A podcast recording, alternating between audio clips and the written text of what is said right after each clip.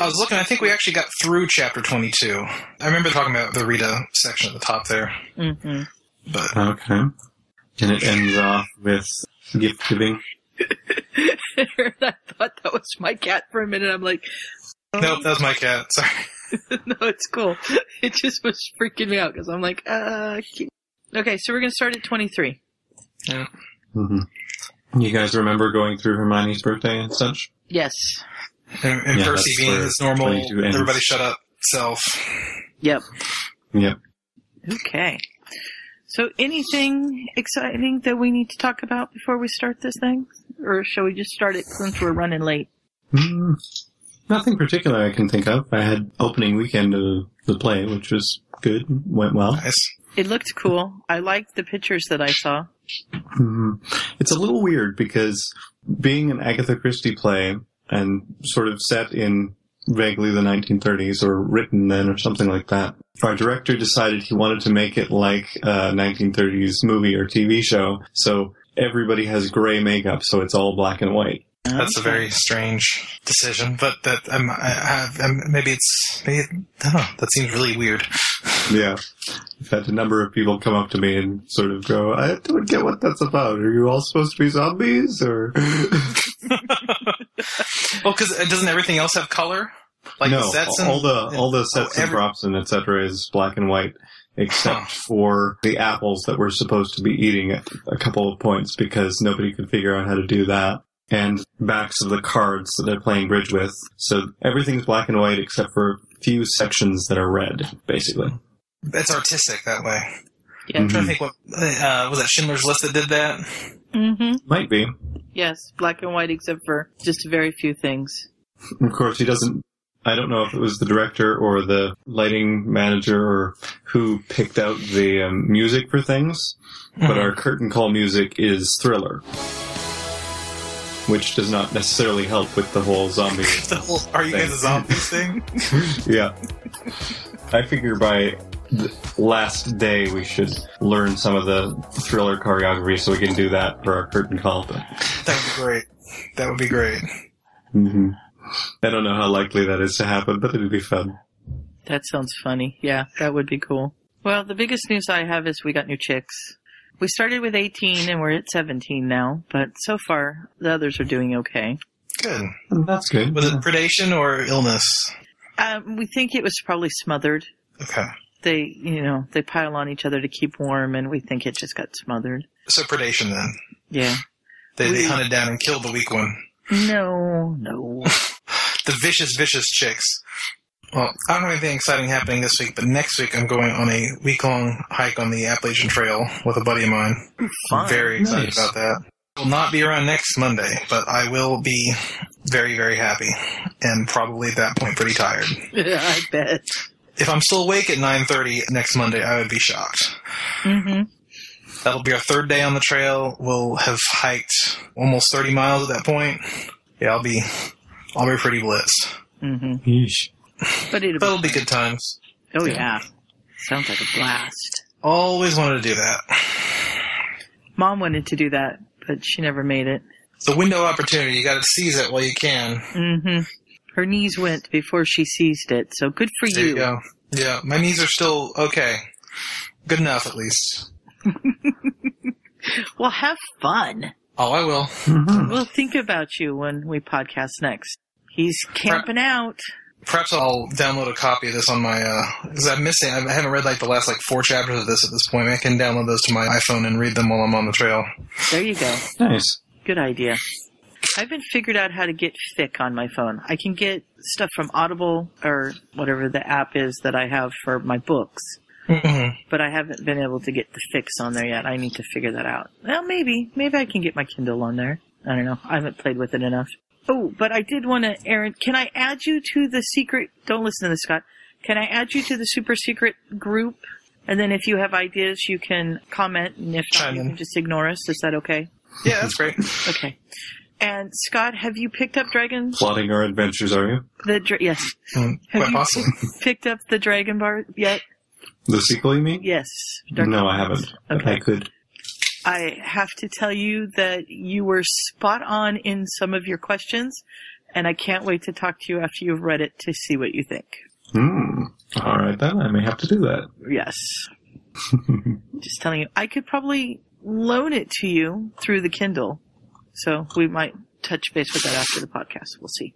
For Saturday, October 17th, 2015, this is episode 220 of Potterfic Weekly. Dirty awesome fun. Dirty awesome fun. That's us, man. There's something going on. I'm not Microsoft. I wasn't snoring, was I? How about Sherbert Lemon? If I start snoring, let me know. Never mind. I'm not going there. I'm not going there. Uh, we're just having adventures. Yep. Your adventures. Adventures are good. Good girl. Don't drop those trousers.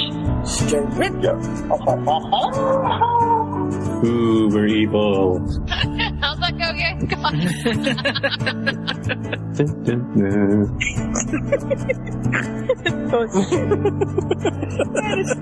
Oh, I snorted so much yesterday. It was unreal. Same same time, same same channel. It's all Snape all the time, Trisha. Wow, wow. wow. Of course, he's... Same. I need to learn how to have a filter on my mouth. Holy Shit. It's so fluffy. Yes, Scott. They're there to talk about the sector. They're going to worry about homework Oh, puke.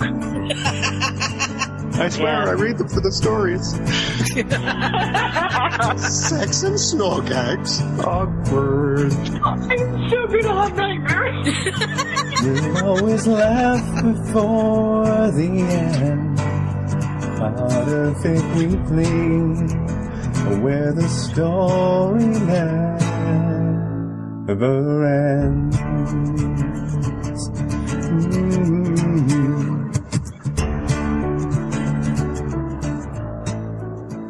Okay. Anyhow, we are going to say hello. This is Potterfic Weekly, the parent podcast of the Potterfic family of podcasts. I am Sue. I'm Scott. And I'm Aaron. Cool. We don't even seem to have a lag today. We just have this wonderful echo in my head. we are starting chapter 23 of The Accidental Animagus by White Squirrel. And the day's starting more quickly. Harry's got Quidditch practice. Oliver Wood is acquainting him with the team and drilling him. And we're gonna Yes, go we're on doing from the, the time passes montage. there. Mhm. yeah, I mean, we were we were talking about it last time and how how kind of slowly it moves, and then suddenly the, you blink and it goes from September 18th, whatever Hermione's birthday is, to Halloween in the span of four paragraphs. So hmm Well, Joe did that too, though. He Oh, absolutely. have, you know, especially for Time-honored Halloween. tradition. 'cause, you know, we start, we learn what the classes are going to be like and who the annoying teachers are, and then we go to Halloween because that's when the next big thing happens. that's right. That's exactly it. And they're getting ready for a Gryffindor Slytherin confrontation. Ooh. with uh, Harry and Malfoy kind of in the thick of it, although they're not trying to be. Well, at least Harry's not. And uh, Mhm. we find out that the classes are stepping up their workload so that That's, That's my alarm. Sorry. I'm like, okay, Hold it back. now what is my system doing? I'm sorry. Uh, okay, are you gonna like we stepped into Star done? Wars for a second there. So what's happening? I don't even know anymore. It's Halloween's coming up, and in this case, Professor McGonagall has sort of noted that Harry might be a little bit distressed by that. Mm-hmm. because I guess she has hung around with them more due to him growing up as a cat and that sort of thing. So she feels closer to him, I suppose. Yes. And so she comes and talks to both of them. Well, she asks Harry and Hermione to stay after class and mentions that this is the 10th anniversary of Voldemort disappearing and people might get a little bit nuts on Halloween. Hogwarts in general doesn't. They try and keep it to traditional Halloween feast of some sort. But if he feels not up to it, she's perfectly happy to have them bring food to the dorms or whatever instead of going to the feast. Yeah, and they explain how they usually celebrate Halloween at home, but mark that day the Sunday after. So Hmm. they think they'll be okay at the feast. Yeah. And And Dumbledore's thinking of doing a moment of silence for James and Lily hmm because well, yeah, they're the ones who really did anything. And we also get to find out about Fluffy without the kids themselves having strange adventures because he's just listening to what all the seventh years are talking about. Because all the seventh years know about Fluffy, the giant Cerberus. Because Dumbledore said, don't go to the third floor corridor unless you want to die a painful death. And they're like, hmm, what's in the third floor corridor? Yeah, it only takes an Alohomora to get in. Oh, there's a trap door in there. It's guarding something. And Harry and Hermione stare at each other. Yeah. So, And they figure out that it's probably guarding whatever was stolen from Gringotts, yes. even though they're not sure that that would actually make much sense. And it doesn't make much sense, but there's somebody pulling strings. Yes, that's how it works. hmm And Harry's figured out a way to find out some more things about it without necessarily going in there. He Right. wants to go by and change into his cat form and see what he can smell. But they have to figure out a time when people aren't going to be there and a way so that nobody comes along and finds out that Harry Potter is an animagus. Right. And they have to be able to do it in a way that the paintings, the portraits don't see it as well because they're big gossips and tattletales too. hmm Dumbledore's school spy network. hmm Yeah. So they, he talks her into going up to the corridor and they find a little alcove that he can sneak into and change. And then she whispers that the coast is clear and he goes down and sniffs around and pretty soon she can hear somebody coming. And she's like, oh no. So she, she calls, Socks, come back. You can't go down there. Come on, Socks. Here. Kitty, kitty, kitty, kitty, kitty, kitty. and he, Yeah. he runs and jumps into her arms and hides his face so whoever comes can't see his scar markings on his face. And Mhm. it's Professor Sinistra. And she just thinks it's funny that Hermione's there calling the cat and just keeps on walking. Yeah. And he's smelled some pretty strange stuff, apparently. hmm He thinks, you know, there's been a couple of wizards and also a muggle. And he doesn't know how that can be possible. And Hermione works out that it's probably Filch, being a squib, not a muggle as such, just someone without magic. Yeah. And they see the rat wandering around. They go back to the common room to talk and they, they, it's quiet in there except for this fat gray rat that's wandering around. And I guess Hermione says, is that Ron's rat? And the rat looks up and freezes and Harry says, yeah, I think so. And he takes off because the rat has always been afraid of Harry. And Harry Mhm. knows there's something not right about the rat, but Yes. And we also find out that um, they've learned that Hagrid isn't human. Mhm. because he smelled like something big. Yeah. So they figure it must not be Flitwick, it's probably Hagrid. and Dumbledore goes in there. Hmm And the Cerberus itself is really big, so he doesn't want to go anywhere near it. Yeah, well, he's a cat and it's a big three-headed dog. I wouldn't want to go near it either. hmm And Hermione wants to report this to someone that there's only a simple locking charm on the door. Maybe we should tell Professor Quirrell, and Harry's like vetoing that because he doesn't Mhm. trust him. No. And they decide maybe what they'll do is tell the Grangers about it, and they can write the adults or something. hmm They're gonna tell mom and dad at least. And then we have a rainy, rainy Quidditch practice. Ah, I just hit a button and everything went away. Oh dear. so much for my fic. Yeah, but the rain doesn't stop Quidditch. Like, we were supposed to go to a baseball game for Calvin this weekend, and it was a gorgeous morning, which was kind of nice because it's supposed to rain in the morning and then get nice during the day. And, and we got a phone call Mhm. fairly early saying that they'd canceled the two o'clock and the five o'clock game. And I said, why? It's beautiful outside. Mom said, cause the field's so wet, they can't play on it. So it's a good thing they fly in Quidditch because otherwise the field would be too wet to play on. Yeah, they don't have to worry about that. It's just muddy when they fall off their brooms or anything. Mm. And there's a bit of a confrontation with Theodore because he's the local foil in this one. Right. Because Malfoy's a little more circumspect. And then we get a letter from Andromeda We do. about the show that they're doing on the theater, which is apparently going to be quite interesting and to throw some purebloods in a tizzy. So they're all going to get their tickets and go see this. I love it. Do we know yet what it's going to be? I can't remember. I don't believe it was in up to chapter 30. I remember reading this when I read it the first time, so I do know what comes up. okay. Um, we can wait. No big deal. I think we heard from Amanda Brocklehurst Mandy, Mhm. that it was going to be the Fountain of Fair Fortune in an earlier it's chapter. The, it's the or no, the the hopping wizard pot. and the hopping right. pot. Yeah. Yeah. And um, everybody at this point thinks that's a story about a pot that ate a bunch of muggles to protect a wizard, and they're going, no, no, we're going back to the original. Right. But none of our characters know what the original is yet. They Okay. haven't seen the script. So, yeah. So only Andy's seen the script so far. Mhm. be fun. And then Harry wants to talk to Daphne. And so they're trying to get a hold of her, but they can't wait for her outside the classes. They can't go to the Mhm. Slytherin table. Slytherins tend to travel in groups if they wander around. So they haven't Yeah. been able to do it. Harry's not going to flying lessons anymore because he's trying to go around and introduce himself to all the old pureblood heirs or Mm-hmm. people who are connected to Wizengamot seats. Right. But they eventually run into her in the library. Yes. With her and Tracy Davis. Who always seems to be with Daphne and Fix. Yes. I don't know if that's a canon thing at all, but it just, that's the way it seems to work in fan and those two are friends.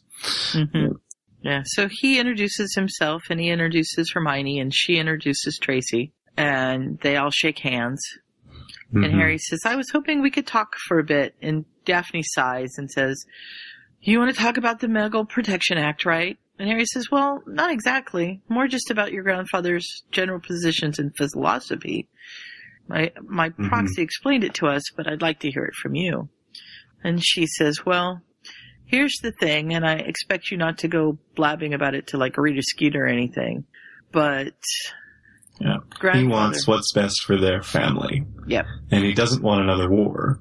And he thinks that if the Death Eaters get their way too much, then there'll be another war. hmm If you hadn't killed or stopped you know who, or however it happened, we would have been in big trouble because we were trying to maintain our, you know, Neutrality. yeah, neutrality and it was getting to the point that it was getting really hard. So we sort of, she doesn't say it, but they kind of owe him a debt. hmm And Hermione says, well, you just don't let the supremacists get enough political power to start a war. And they're going, well, they kind of already have most of it because Mhm. they've got all the money. Right. Most it's of them just that the the- ones who are real firebrands who go out and do most of the major things are in Azkaban. And even a lot of the moderates aren't really neutral. They just don't want war as such. Right. And her grandfather has some influence, but not a ton of influence. So Harry wants to know what her grandfather wants. And she says, he wants what's best for the House of Greengrass. We're about tradition, not blood. So, well, speaking as someone muggle raised, tradition would be that much more appealing to preserve if the wizarding world seemed more inviting. And Tracy's like, and there it is. And she's just waiting. She's, they've been talking about Harry. You can tell that they've kind of discussed this between the two of them and they kind of knew he was going to come and say something. And this is him sort of overstepping the bounds that they have set. And so Mhm. she's like, okay, let's go to dinner. And Harry's like, wait a minute, what's wrong? And Daphne Yeah. shakes her finger. They don't want him to, you can't go saying things about changing stuff too soon because the moderates are a lot about the status quo Mhm. and they figure that trying to be more welcoming to Muggleborns is just as likely to mess with their traditions as it is to support them. Right. And really, in order to get Lord Greengrass's support on something, he's going to need to do him a favor of some sort. Yeah. Which is all the stuff that Harry finds boring, like broomstick monopolies and tax exemptions and things. Mhm. yeah. Because, you know, he's 11 and doesn't care about that. No, no, no, not really. So they're walking with them and they run into Nott. And Nott says, Do you have business here? Harry's like, We're just wrapping it up. Hmm And so Daphne says, I'll see you at flying practice tomorrow, Hermione, or Miss Granger. And, right, thanks, Miss Greengrass, trying to pretend like they weren't talking about anything. And Nott's like, all right, what are you playing at, Greengrass? And she says, it's called politics, Theo. You should try it sometime. Yeah. And so she says, well, I was just telling him how things stand, basically. So, You know, they'll figure it out eventually. But it started her thinking. Yeah. Because she's never really talked to anybody who's muggle raised. And so, even though it's kind of what they expected from him, to actually hear it from somebody is kind of worth considering a little bit anyway. Right. And we move on to the next chapter. Chapter 24 begins with Halloween morning, and everybody's baking pumpkin pie. And it smells so good. Mm, pie. Pumpkin pie. I just I should make some sometime. I still have the can of pumpkin stuff in my pantry that I had for Thanksgiving two years ago and never actually did anything with. Do you know what you could do with some of that, Scott? That would be really good is make pumpkin pancakes. Because I know you like your pancakes. Mm. that is true. You just add a little bit of the pumpkin to the batter and reduce your liquid a little bit since the pumpkin's got a little bit of liquid in it. And it just gives it this great flavor. Hmm. I may have to give that a try. Yeah. Hmm. and there we have the cooking with Sue. Gotta have those Some little segments. classical music playing in the background there, like you know, like with some, some violin or something, you know, something classy. We have a, It's a member. cooking with Sue. We have a member that's trying to that wants to like do announcements or something, and so I sent him. I hope it was to the right person. I sent him a, a message and said, "You know, we seem to be doing a lot of cooking with Sue segments. So if you want to come up with a sound clip for cooking with Sue, I'll put it in the podcast." And I haven't heard back from him, so I don't know if we're going to get it or not. but I tried. Oh, well. So Harry and Hermione aren't really sure what to think about Halloween because, you know, it's an awkward time for them. But it's a pretty good day because they get to learn levitation charms and, and they're doing pretty well with that wand wandlessly. So they figure they'll do well with the wand. And it turns out that they do well in some senses, but their control is a little bit shot. Mhm. So their feathers reach for the ceiling while everybody else is trying to get them to float. We get Hermione's line, but she's giving it to Harry, and, or no, is it Ron? It is still Ron. Okay. Yep. Ron's Wingardium Leviosa, and he almost hits Hermione's arm because he's flailing around so hard. So she says, "Hey, watch out!" And then she gives him the line, and he's like, "Ah, go on, see if you can do better than your brother." And hers works for a little bit, Yeah, it hovers smoothly for a couple seconds and then goes up to the ceiling again. Yeah, and the shaft Oh, sticks dear. in the ceiling. Said those damn wandless magic skills interfering again. Mhm. Such a bad thing. And then, of course, Seamus blows up the feather. Bang! Yes. Stole that from the movies. hmm Although I don't remember, he might have set it on fire. In the Books as well. I don't think it exploded as such. No, I don't think Yeah, it it certainly did not become the running gag that it did in the movies. No, yeah. he blows up everything in the movies. But because of how they've grown up here, when Ron is kind of being cranky at the end of class, Neville sticks up for her as well. hmm It's not just that she's mental. I mean, they're, you gotta do the spell right. Look what happened to Seamus. Yeah, and we find out that Justin singed his hair in his class, so he's uh, Mhm. had to have this funky haircut because he set his hair on fire. Whoops. Oh dear. And yeah, Sally Ann Perks is like, well, hope they never pair him with Seamus. Yeah, we might blow the whole school down. Explosions. Yeah, I totally have Neville in the last movie in my brain. You want us to blow it up? Like boom? yes! boom, Mr. Longbottom. Boom! Let's just take a second and recognize the great Maggie Smith for her wonderful, wonderful work in that movie. Did she have all the best lines, or was it just me? oh, she had all the best. She had a lot of them, definitely. Let me get this straight, Professor. You actually given us permission to do this? That is correct, Longbottom. To blow it up? Boom! Boom! Wicked! How on earth are we going to do that? Why don't you confer with Mr. Finnegan? As I recall, he has a particular proclivity for pyrotechnics. I can bring it down. That's the spirit. Now, where you go? And the most badass fight scene? Uh huh. Mm-hmm. And I just love her when she, you know, I've always wanted to do that spell. Piertotum locomotor!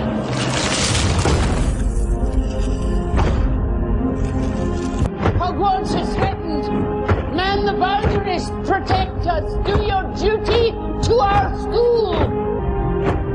I've always wanted to use that spell. I finally get to turn on the suits of armor. Yay! Yay!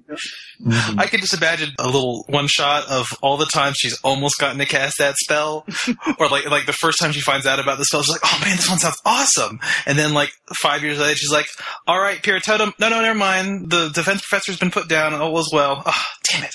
It's like five different times, and then finally she gets to cast the spell. She's like, "Yes." Yep. I can imagine there being like a an orientation package for the deputy um, headmistress, Headmistress. or headmaster. Like, and here are the extra spells that you get to learn about the school. Ooh. I want to do that one and that one, and ooh, that one looks really nice now.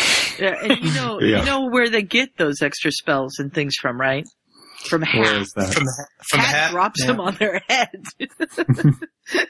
he tells him all about it. Drops the scroll. And watch out for those swords, man, because when they fall on your head, it hurts. Yeah. Poor hats. I want to see a fic like that. I don't know if there have been one. I imagine there must have been at some point after book two, where like the other founders all had cutlery in the hat or something. Yeah. Hufflepuff Spork. yeah. Well, I guess she did end up with a goblet. So, you know. knife. It could Uh, be fun.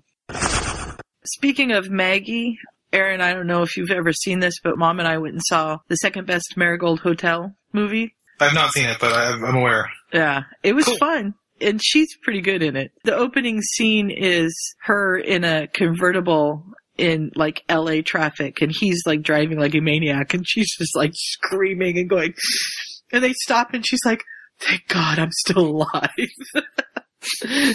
it's great fun.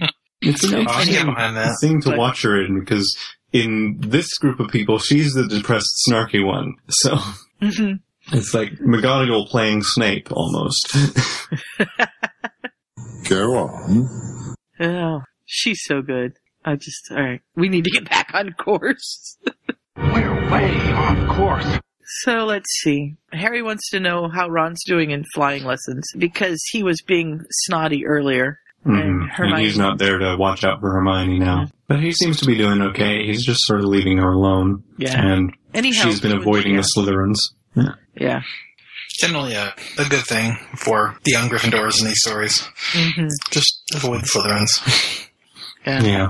And Ron doesn't say anything awkward to them on this occasion because he's getting in there to get the feast. So, you know, Mhm. Yeah. It's gotta have priorities. I like how you said that, Scott, because you had to be specific that it was on this occasion, implying that on all other occasions he says something you know, inappropriate and and slightly mean. Well, just that morning he'd been kind of a snot about the whole levitation thing, but he's gotten past that now because it's time for food. Yeah. And we run into Draco, who's, you know, I'm for one glad they've kept the traditional feast. Father says the modern post-war celebrations are completely inappropriate. Don't you think, Mr. Potter? Because of course the celebrations are all in honor of Mr. it's Potter. Harry Potter Day. Yeah. and Harry says, yes, actually, for once we agree on something, Mr. Malfoy. Was like, uh, what? He's a little taken aback, Mhm. but Nott, of course, has to jump in and needle a little Of more. Of course he does. But Harry and Hermione just sort of hold Ron back and don't let him start anything with the Slytherins who are being needly and nasty. Yeah. They're, they're always They're trying to start something and Ron is the perfect target for that kind of thing, but Harry and Hermione manage to steer him away. Yeah. Yeah, Ron is the hot-headed one. Yeah. That's his particular role. yeah. Yeah. I- He eats stuff and he says things he shouldn't. yeah, that sounds about right. Poor Ron. I like Malfoy. We all know Potters are muggle lovers. Harry says, you know, you sound like you're trying to be insulting, but you're not doing a very good job, considering that I was, you know, raised by muggles, and I love my family very, very, very much. So then we get Dumbledore's little opening speech and they have a minute of silence for James and Lily. And the Slytherins kind of mutter about that a little bit, but not too much. And then we have Feast. And it's pretty good. And uh, Ron gets to start telling some stories about wizard celebrations and things. Ginny apparently always wants to read Harry Potter on the Orient Express, which I guess was the first book in the Harry Potter series. Apparently, yeah. And then a scrawny brown tabby cat bolts through the doors, screeching like a demon, and There's a monster in the lower levels. Minerva and Harry both understand him. And basically, you know, here comes Filch. Troll in the dungeon! There's a troll in the dungeon!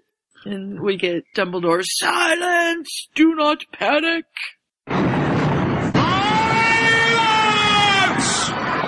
hmm And so, because Filch merely tripped rather than theatrically passing out, he can tell them exactly where the troll is in the dungeon, which is helpful. And so they take the kids back to their common rooms. And they notice on their way up to the third floor, Hermione notices Snape on the staircase that goes up to the forbidden corridor. Right. And Harry's kind of thinking maybe he should follow him, but she talks him out of it because, you know, Percy's paid too much attention and he'd catch him. So, Right. Mm-hmm. Percy would too. That damned Percy. He's sticking his nose where it doesn't belong. Always, always. But Ron. he's only trying to do his job. our Mr. Oblivious, figured out that Harry understood Mrs. Norris. Yeah. And, And they sort of tell him that he learned bits of it from Professor McGonagall Mhm. because he has the knack for yes, he has an ear for it or something. hmm And Hermione's like, yes, he just has to have these weird talents. Sounded like a bunch of screeching to me. And Ron's like, wow, that's strange. And Harry's like, ah, it's no big deal. I just learned for fun. Well, it's like, oh yeah, Yeah. that's Harry Potter. He's weird. But- so, Then we have, I wonder if I get some more food. I haven't had third yet. No. Or is it fourth? I can't remember. You Ron lose would track, Ron. feel very. Ron would feel very at home with hobbits. I think. hmm The next morning, Harry goes to check out the corridor because he said he was going to do that and see what was going on, and he smells blood. Yeah. So there were two men in their thirties that came, and at least one of them is now bleeding. Yeah, I think the dog bit figure him. it's it's got to be Snape and Quirrell, but they disagree on which one of them is the bad guy. Yeah. Hermione's sure it's Snape and Harry's sure it's Quirrell. Because it's always the defense professor. That's just how it works. Yeah. And Harry wants to follow them around. And she says, well, you can't follow them in cat form because you have this very distinct white lightning bolt on your head and they're gonna know it's you. Because Mm. he has no idea which one of them is which scent at the moment. Yeah. so Hermione says, well, one of us could brush up against Snape's robes and then we could smell like him. Gross. Right? It's like, yeah, no. one, gross. Two, detention. Yeah. Yeah. Like that one sounds like a bad idea, Harry. Let's let's not do that one. yeah. That's one of the good things about this fic is that he has someone he'll actually listen to when they tell him it's a bad idea. hmm And also he can get Hermione to calm down and not try and memorize an entire textbook and things like yeah, that. Yeah, he helps her out when she gets crazy over, uh, on study schedules and things like that, which is Mm. good. They complement each other well. hmm That But they do. apparently, the other thing that happened is that Marcus Flint was dared to go up and check out the Forbidden Corridor. hmm And Hermione says, "Oh no, he didn't do it, did he? Of course he did. Flint barely got out alive. There's a giant three-headed dog up there." And then he notices them, and he's like, "What? You already knew that? How did you know that?"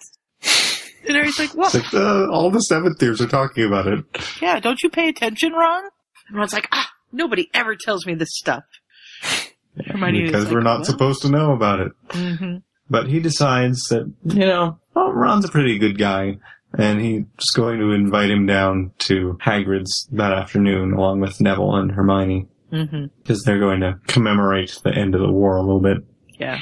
Hermione's not sure why he wants to invite Ron, but since it's really his day, she's going to go along with it. So they invite him. Yeah. Harry kind of wants to wake him up about what Halloween is all about for Mhm. him and things like that. Yeah. So they head down to Hagrid's. Is it's kind of the best they can do. Hermione says probably Professor Dumbledore would let them flew home, but it might not be appropriate to ask for that because it would be special treatment. Right. And the two of them go up on the balcony for a while and just sit and be quiet and just kind of contemplate things together before they join up with Neville and Ron and go down to Hagrid's. hmm And Fang leaps on Ron because the rest of them realize that he leaps on anyone who opens the door. so they've got out of the way. And Ron's like, hey, how come you didn't tell me about him? And they're like, whoops, sorry. We forgot. Yeah. They, they forgot with air quotes. Exactly. I don't think it was on purpose. No. And Harry doesn't get along with, as well with Fang in this universe because, you know, he's a cat. So Right. And big he kind dog. of tries to keep out of his way mostly. Yeah. And so we find out, in this one, we find out about Neville's parents. From Neville, mm-hmm. actually. You know, Gran always takes me to visit my parents on the 1st of November and birthdays and holidays and stuff. Your parents? And he says, well, they're in St. Or he looks at Hermione and Hermione says they're in St. Mungo's. Yes, because And- Harry and Hermione have hung around with Neville as they were growing up, so they learned about this already. hmm And thick-headed Ron figures it out. Wow, I guess this is going to be hard for you. You didn't really have to invite me. And Harry says, well, you're our friend and we wanted to. We like to have our friends around with us on this day. And we came Mhm. out to see Hagrid because Hagrid worked with both our parents in the war. And he also worked with Gideon and Fabian, so Ron gets to hear some stories about them. Mm-hmm. They were great boys. I know your brothers Fred and George were named after them, but they really acted more like Bill and Charlie. Fought like Hmm. true lions. Yeah. So they tell stories about all their families. And hmm Harry tells them about Godric's Hollow and going to have tea with Bathilda Bagshot. And, and apparently Neville's granddad courted his grandmother by putting a fanged gerbil in her handbag. Yeah. And Very, his uh, dad amazingly bought her a fanged gerbil and pretended it was a regular gerbil. I talked about this in school the other day, and I'm sure I've talked about it on the podcast that my grandparents, who were married for over 50 years, my grandfather met my grandmother because he was throwing rocks at her because he thought she was kind of cute. So that just As boys have done since the beginning of time, yes, threw rocks at her. or put fang gerbils in their handbags. That's right. That's right. Or punch them in the arm, or I don't know, Yeah, other disgusting boy things because we're all stupid. because you're boys. That's you right. don't know what any of these hormone feeling things mean. Because it's, it's our emotional range of a teaspoon. Yeah, that's true. It's a good thing And you all apparently get better the- with age, like fine wine. The fanged gerbil in his parents' generation just sort of got passed around the dorms a lot because no one wanted to keep it once they realized it was fanged. Mhm. And, and eventually, James Potter got a hold of it and left it in Snape's hat. Oh, that was nice. Poor, And that was the last anyone saw of the fanged Gerbil. poor gerbil. hmm Yeah, imagine how greasy it would have been. Mm, yeah. Poor Gerbil. hey Hagrid, speaking of animals, we thought we saw um somebody trying to get past a three-headed dog on Halloween. Do you know anything about that? And Hagrid's like, "How do you know about Fluffy?" Fluffy. Mhm. and they tell him that all the upper years have been trying to get in there. hmm Why would they do that? Don't they know it's dangerous? It's like they're teenage boys. Yeah. And it's forbidden and no one told them why. So they're all going to try to get in there. So Hmm. Maybe you guys should change the locking charm on there to something a little bit more difficult. You Mhm. know. Well, I have And there's to a be bit able of to get reasoning in feed here. Yeah. Which actually makes sense for why it would be something you can just open within the Alohomora. hmm Yeah. Because Hagrid has to come. Yet- It's yet another instance of the author looking at some strange details and coming up with a good reason for them. Hmm. You know, the beyond obviously just that's why it was, which is the canon reason for so many things. He does it quite a bit in this story. It feels like every time we turn around, he's explaining some minor part of the original canon in a new and interesting light. And hmm this one's just as good as the other ones too. Very good insight, I think. Yeah. Mhm. Yeah. Uh, You know, they could have solved this whole problem if they'd maybe used a key. We know they had a whole bunch of keys down there for the, what, second or third thing that, That they go is through. true. So they could have had a key that just Hagrid had, and that would have solved a lot of problems. But no, no. We Yeah, like well. Alohomora. They wanted to lure Voldemort in there anyway so he could trap him in the mirror room. hmm And so Hagrid lets slip about Nicholas Flamel, too. Shouldn't have said that. And he also tells them to tell Susan to come down and see him because, you know, he knew her Uncle Edgar. hmm But as they're walking back, Ron wants to know who they saw trying to break into the forbidden corridor. And Harry tries to say, "Oh, we're not sure." And Hermione's like, "Yeah, we're sure it's Snape." And. Harry's like, "No, we're not." yes, we are. I think it was Quirrell. I think Snape was trying to stop him, and Ron and Neville look confused. And uh, Hermione says, "Well, we know they both went down there. And did you see that Snape never stood up in class on Friday? We think he got bitten." And so Ron's like, "Oh, I'm sure he was up to no good." Yeah. And Neville, you know, Snape's pretty nasty. And Harry says, "Yeah, but he's been here for years." So. And But so is Hermione says, "You're just hung up on the defense of Professor Curse," and Ron says, "Well, that that is real. My family talks about it all the time." But Mhm. Quirrell's probably just going to get sacked for hexing Malfoy. Yeah. So then they talk about Nicholas Flamel and try to figure out if they knew who he is. And Hermione says, "I've heard it. It's familiar, but I can't remember." you do not think of the Chocolate Frog card Nope. and or the light reading, whatever that tome was that she had. Ah, that light reading. It's always something. Yeah. Yeah. So into chapter 25, we have some more Quidditch stuff. And there are some illicit bets changing hands on the Gryffindor Slytherin match. Mm-hmm. Yeah, normally the Weasley twins are all over that, but since they're on the team, they're allowing somebody else to take care of it. Yeah, it's a little bit of a conflict of interest there, you know. Just a tad. Mm-hmm. And Oliver Wood's going over the edge, giving Harry flying Yes, you tips do. all the time, and insisting he be escorted everywhere so that the Slytherins couldn't knock him out of the match. Which is probably a smart thing because, yeah, they're out. And there's a confrontation with Malfoy and Nott, as is starting to become usual. hmm But Harry knows a little bit more about how things run in this universe, and so he comes out with a little speech about Nott's great grandfather and the sacred 28 pure blood families, and how pretty much all of them are dying out except the ones that are marrying into Muggle lineage. Right. When he And it's mostly done- been pureblood on pure blood violence that's been killing them off. And when he finishes this little speech, because he, he gets a little worked up, and when he finishes it, he's like, oh crap, I could have just really blown things because they could challenge me to a duel even though I included my own family in what I said. And Nott probably would have, but he defers to Draco, and Draco's just a little bit smarter than that. Yeah, they're going to take it to the pitch. Mm-hmm. So, Because Draco's sure he's going to win because Harry's never really flown before and Draco knows what he's doing. We'll see what happens. And the next day's the big day. And Harry wakes up early and he's very nervous about the match. And, you know, it's his first time flying in public and everybody's going to be looking at him and everything. And he's like, ah. But and Ron is trying really hard to turn Scabbers red, but it's not working. it is not working. Fred and George turned him green when Percy was 10. Of course, they might have used dye or something. And Hermione tries, you know, looks at the spell and she says, no, that should really work. Not a fake one this time. Yeah. And then he sees Harry and takes off because he's afraid of Harry. And Ron's like, I just don't understand that. Usually he likes people, but whatever. Because he's cat. Yeah. And Harry's being a little nostalgic because it was six years ago on that day that he first showed up on their porch. Hmm. And she said, How could I forget? That was the weirdest day of my life.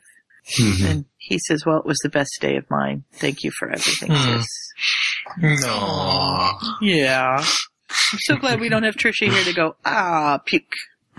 I'm sure we could double it if we really I'm wanted sure to. we probably could. Puke. So he has a bit of a conversation with Angelina about how things are going. He wants to know if she's scared at all because all the Slytherins are on Nimbus 2000s because Malfoy got on the team one year early and the Nimbus 2000 is the best room. Mhm. So, Yeah. and, you know, yes, sure, the Chasers are on Nimbus 2000s and that's going to make them harder to catch, but the Keeper's on a Nimbus 2002 because they just bought the same broom for everybody and that's really not a Keeper's broom. hmm So, And they're not going to get much past Wood because he's really good. You just show up that little blonde Ponce. he says, okay, I can do that. Yes, ma'am. In fact, I will try. and they have their little handshake at the beginning. Yeah. May the best seeker win. Don't worry, I will. And they face off and out they go. I want a nice fair game from all of you. Mount your blooms, please. then Off we get they some go. commentary from Lee. Yeah. Who's getting in trouble with McGonagall right away. Mhm. Spinnet passes to Katie Bell. No, intercepted by Marcus Flint. A Slytherin. Flint races down the pitch. Damn, those Nimbus 2000s are fast. Oh, sorry, Professor. Yeah. And Wood But saves Wood it. saves it. And, oh, Katie drops the quaffle. And so one of the Slytherins has it, and he manages to score. hmm But then the Gryffindors get it back. So they go back and forth for a while. And Harry decides to give Malfoy a little bit of something to do and starts spinning a little bit faster and swoops right under Malfoy to make him think that he's seen the snitch. Uh, Right. But then he starts having trouble with his broom. It's not, the braking terms aren't working and he doesn't have a lot of control and stuff like that. So he's wondering what's going on. And of course, Malfoy's like, hey, what's the matter, Potter? Can't handle your broom? And Harry doesn't say anything, but he is having trouble. Hmm And it's weird because he's ridden it all the time in practice and it's been fine, but hmm something's going on because he keeps turning the wrong way or things like that. And Hermione says, something's wrong. He doesn't fly like that. Can something have happened? And Hagrid says, no. It's brand new. The only thing that can interfere with the top model broom is powerful dark magic. So she immediately starts looking at the teachers. Yeah, Which is real smart, because where else would it come from? right. The kids aren't strong enough to do it, so it's gotta be.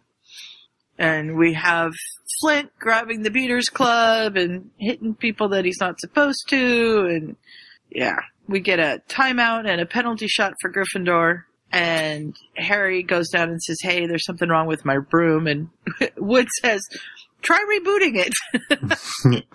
Have you tried turning it on and off again? Yeah, like restarting a, a, a computer? What? So he tries it and it works for a few minutes, but it doesn't work for very long.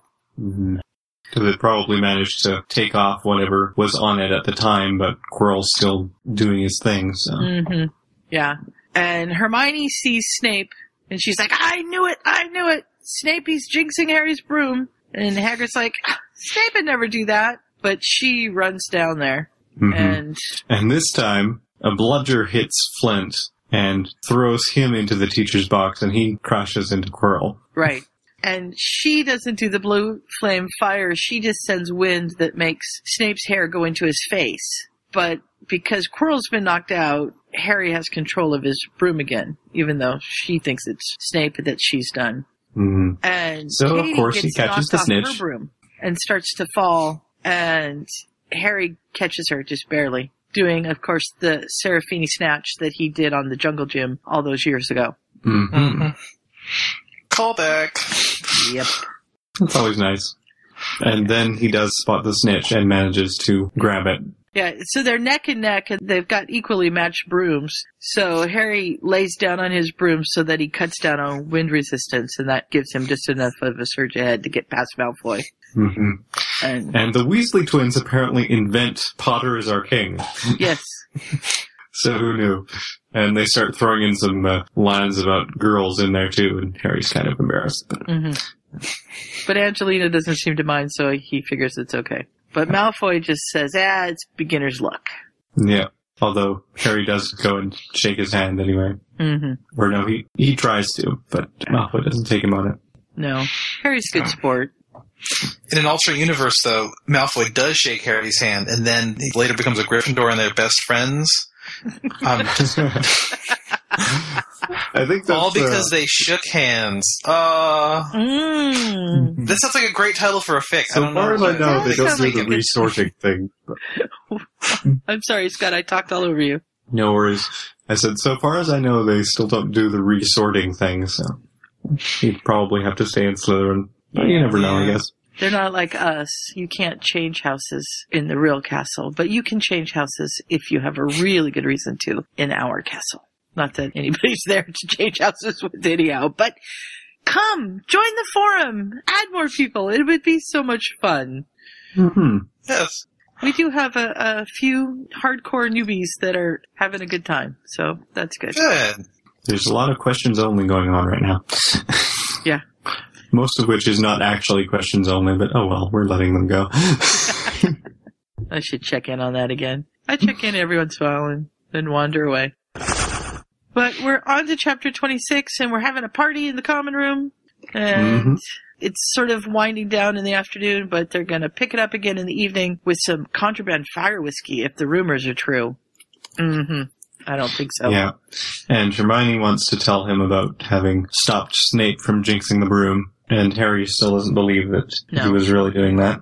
And she's like, it had to have been him. Hagrid says that that's the only thing that could have caused it. And he's like, well, maybe you missed somebody else, something else. Yeah. And so they have a, a bit of a fight over Snape versus Quirrell. Yeah. Apropos of nothing whatsoever, apparently tomorrow is free cone day at Ben and Jerry's. Whoa. Free ice cream. I'd have to go all the way into Portland for that, though. That's a long ways for free ice cream. Yeah. I don't know if we even have any up here for that to work. I didn't even know they had they had, special like actual stores. I they just had you know stuff in the No, in, in they the have grocery special stores. ice cream shops. They're really cool. We have one down on Hawthorne Street, which is a really neat street in Portland that has all kinds of really funky shops and stuff on it. Hmm. I went to Hawthorne Street with Abley from the forums, and probably Hmm. Racif. Hmm. I think Racif was with us as well. That's cool. Yeah, but we went to the yogurt shop instead of Ben and Jerry's. I'm not quite sure why, but that's where we ended up. Go for trivia. Yes, apparently there's no option for that here. I tried to put Canada in their find a place thing and it's giving me options in Texas instead. Well, you go It's like Canada. Jersey What's Jen. that? And I thought Portland was a long way to go. yeah. That is- that would be quite a haul going to Texas for some Ben and Jerry's. I think that would Yeah, I don't think I'm going to worry about doing that tomorrow. just They kind of as miss me at work, I think. far for all of us Yeah. to go to Texas for Ben and Jerry's. Yeah. Of course, tomorrow when you're listening to this is nowhere close to Free Ice Cream Day at Ben and Jerry's, unless of course you're listening to it a year after we recorded the thing. But there was some interesting Povo trivia in there, so we left it in. Anyway, We're way off course. Harry and Hermione are fighting a bit. He's sitting on the opposite side of the common room with his book, but he's not really reading it. He's trying to figure out how this day had gone so wrong. He'd won the Quidditch match against Malfoy. Everything should have been perfect. But then his broom went nuts, and it all went downhill from there. Yeah, Hmm. I was fighting with Hermione and it's just not fun. No. So Harry goes back up to the clock tower and he turns into a cat and he lays down because as a cat, his feelings aren't nearly as, he's not so emotional and he can kind of think things through better as a cat. So, Yeah. So he decides to go and try and patch things up with Hermione. To remember what what fic. I mean, obviously, there's we learned from Sirius that your emotions are different as a, uh, when you're in your animagus form. mhm. Um, I'm trying to think. There was there was one where Harry was depressed about something. He was an animagus. I think it might have been. I can't remember. It's been. Uh, uh, was it the Refiner's Fire?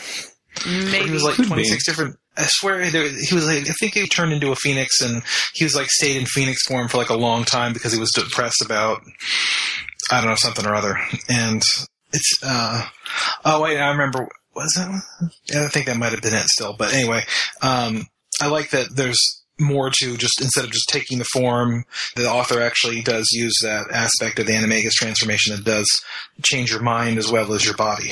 hmm And like you said, we learned that from Sirius because he's able to do better in Azkaban as a dog because the Dementors aren't nearly as powerful on his doggy brain. Mm-hmm. So, yeah, and as you said before, this author is very good at finding these little nuances and bits of the fic and just really kind of expanding on them. And that's what makes this such a great story. So, Yeah, we're enjoying it. And this is when we figure stuff out about scabbers. yeah. Harry's halfway to the Gryffindor Tower and he remembers to change back into his human form. And he gets to the common room and he says, Hermione, I need to talk to you. She's like, Oh, you're talking to me now. He said, I'm sorry, I'm sorry, I shouldn't have yelled at you, but I need your help. She says, Get one of your other friends to help. I can't. It's about you know what. And she says, If you want to go check that door again, do it yourself. And he's like, No, it's about my room. I need to check my room. And she's like, What? He says, Scabbers. Fred and George turned Scabbers green when Percy was 10. Percy's 15 now. That means he's really old. Mm-hmm. They don't live rats that don't live long. that long. So he's decided maybe the color changing charm didn't work because he's an animagus. We just lost Aaron. I wondered. He's gone completely offline, it looks like. Anyhow, the rat, if he was really five years old, would be really, really old. And she says, well, maybe it's a magical rat. Yeah, but Ron's animal color change charm didn't work on him. What if he's an animagus? And she's like, will you cut out your conspiracy theories? The odds against that are astronomical. Probably Ron's just not good at charms. But Harry's convinced. And he says, I know my rodents. And you know how I got my feline sixth sense? Well, even in human form, it's telling me something's wrong. And you gotta go up and distract whoever's in there, and I'm gonna go sniff around for scabbers. And so, she goes up and nobody's there but Ron, and Ron's asleep. So Harry's like, cool, Ron's sleeping. You can't wake him up. I can get in here and take care of this. But he forgets to tell Hermione this little point. So she wakes Ron up. Oops. hmm And then she has to kind of come up with some story about why she's there. Yeah. Harry's like, so much for the plan. And so she says, Harry needs you downstairs. Come downstairs. And Ron's like, can't he come upstairs? Uh, Fred and Jordan have him pinned down. Could, could you just come on? hmm Except Scabbers isn't asleep, No. and he j- wakes up and bolts, Yeah. and Harry just chases him. hmm Yeah, and he's squeaking and running, and Harry the cat takes off after him, and Ron freaks out because no, Scabbers, that cat's going after Scabbers, and Hermione tries to stop Ron, and she's yelling at Socks to stop it. Get away from him, you mangy cat! But Harry knows that if he lets Peter get away, they'll never see him, and Mhm. so he's got to catch him. And And so he bites him, so that he's shocked and passes out. Yeah. He heads down the hallway carrying the rat, and He's Ron bringing the rat to to get Professor him, McGonagall. and, and uh, yeah, he's gonna take it to McGonagall. That'll be fun. But Ron tries to stop him, and Hermione trips him. He's just got to hustle. And then he goes down the stairs a few, and nobody's coming upstairs, so he drops the rat, and he untransforms, and, And Ron Ron's is standing there. right behind him. Yeah. You killed Scabbers! He's not dead. Ron, be quiet! Oh, Merlin! Harry, how could you? Ron! He's not dead. He's not dead. He's not dead. He's not dead. Just don't tell anybody about this. It's a secret. So they. He wants Why to did know you why wake did him you up, wake him up? I was going to distract him. He was asleep. He was distracted already. Uh, but she figured he would wake her up, and then that would be a problem. But anyway, so they tell Ron, Scabbers is an animagus. We found him. I can smell him. He's an overweight man in his thirties who's been hiding out as a rat. And Ron is like, that has been sleeping in my bed. yeah. Which, you know, rats don't live that long. It's like 250 years in rat years. Ten year old rat is very unusual. Yeah. And so they ask Ron to cast jelly legs on him because they probably wouldn't do it quite right for a rat. Yeah, they don't uh, want to break his legs. They've been overpowering everything. So they run through the wall, the, the walls, the halls, and they bang on. Uh oh. Now I'm getting you on an echo. Yeah, I'm getting it too. Hmm. Aaron, are you back? Yeah, back. Sorry. Okay. Am I echoing you guys? Well, a little You bit. You were a minute ago, but it seems to have gone I, away yeah, I don't hear it anymore. Sorry. I happened to be looking at it when it dropped you, and I'm like, uh, wait a minute. Where'd Aaron go? Yeah, my internet is completely cut out. I'm gonna call Bright House and get a better modem, maybe, because it's happened several times in the last few weeks. It's really Mhm. irritating. I remember those days on podcasts. Yes. Scott, I I don't think you've ever been dropped from a call before, though, right? Like that happened. You said never, never, right? No, no, of course not. That never happens to us. never, ever. Poor Scott. I haven't been in this season, so you know. That's good. Knock on wood. there you go. With a knock on microphone. I actually knocked on wood because I have a little wooden game board that I put my Ah. computer on when I podcast next to my bed so that the computer doesn't get too hot being in all the covers and stuff. Very handy. Yeah. We have gotten as far as, and this totally reminds me of, we have Scott all the time going, okay, what I miss. That was in our intro for a while. It may still be. I don't remember. So we've explained to Ron what's happened and that he was sleeping with this old man in his bed and now Ron is pretty freaked out and they're on their way to McGonagall's to let her know what's going on too. she says, Mr. Potter, what's the matter? Could be any number of bizarre things with Harry Potter. Mm-hmm. And that's not what she was expecting still. Yeah. Ron's pet rat is an animagus. I could smell it on him. And Ron's like, he, he turned into a cat. She's like, get inside quickly. Harry James Potter, you told him? It was an accident. Harry wasn't thinking. Well, Hermione messed up the plan. I did not. You messed up the plan twice. yeah, you can tell they're siblings. hmm hmm but they say, hey, can we do this later? Because I'm afraid he's going to wake up and we need you to turn into a cat and sniff him so that you can tell he's an animagus too. And she says, um, I don't have to do that. There's a spell for that. there's a spell for that. and then she says, Merlin's beard, you're right. Yep. And Hermione and Ron are like, he is? This McGonagall is, exclaims things a lot more frequently than movie McGonagall. I feel like hmm And then, there's a monster in the in the in downstairs. yeah. but then we have the classic line, you mean a grown man's been sleeping in my bed for three months? I'm afraid so.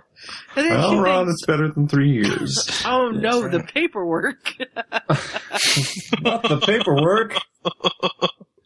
So she calls Flitwick and asks him to come in. So he's going to guard him. And she Mhm. wants the children to go through, or he wants the children to go through to the office, but Harry wants to stay. No, Mr. Potter, it's too dangerous. And they argue, and Yeah. finally She agrees they have a right to see who this is that's been staying in their dorm. And so Flitwick points his wand at him to be on guard in case he tries anything. Mhm. And she does the reversal charm. Right. And he turns Wait, into. Merlin, it's Peter Pettigrew. yes. And Ron gives a cry of horror and falls on his bum. because now there's a short fat man with hair. So colorless it couldn't even be dignified as gray. And Ron's like, he was sleeping with me? Gross. Oh, poor Ron. I know. I totally need to get, um, the Thrilling Adventure Hour, one of the things that they do is Sparks Nevada, and Sparks Nevada says gross in just this perfect way. I'm going to have to find the, the so sound gross. clip for that. Oh, that is gross. So gross. You are gross. You're gross. I was just listening to that today. A Sparks or the newest one that came out? The Sparks one was the newest one that came out last I Oh, no, updated. there's a new one out today. Hmm. It's I was um, listening to the one that was out last before that, I guess. it's uh, Philip Fathom. Deep Sea Ah, Detective. that's fun. I Haven't had one of those in a while. That's their, um, this universe's, one of the shows that they do is called Captain Laserbeam, Mhm. and one of the characters in that is Philip Fathom, and he's that universe's equivalent of Batman. He's the, the hero the ocean deserves. yeah. They're always fun. Look, in the distance, above the horizon. Is that a lightning bolt? Is it some sort of shooting star or comet? No! It's me. I am the hero the ocean deserves. I am your semi-amphibious knight. I am Philip Fathom, the deep sea detective!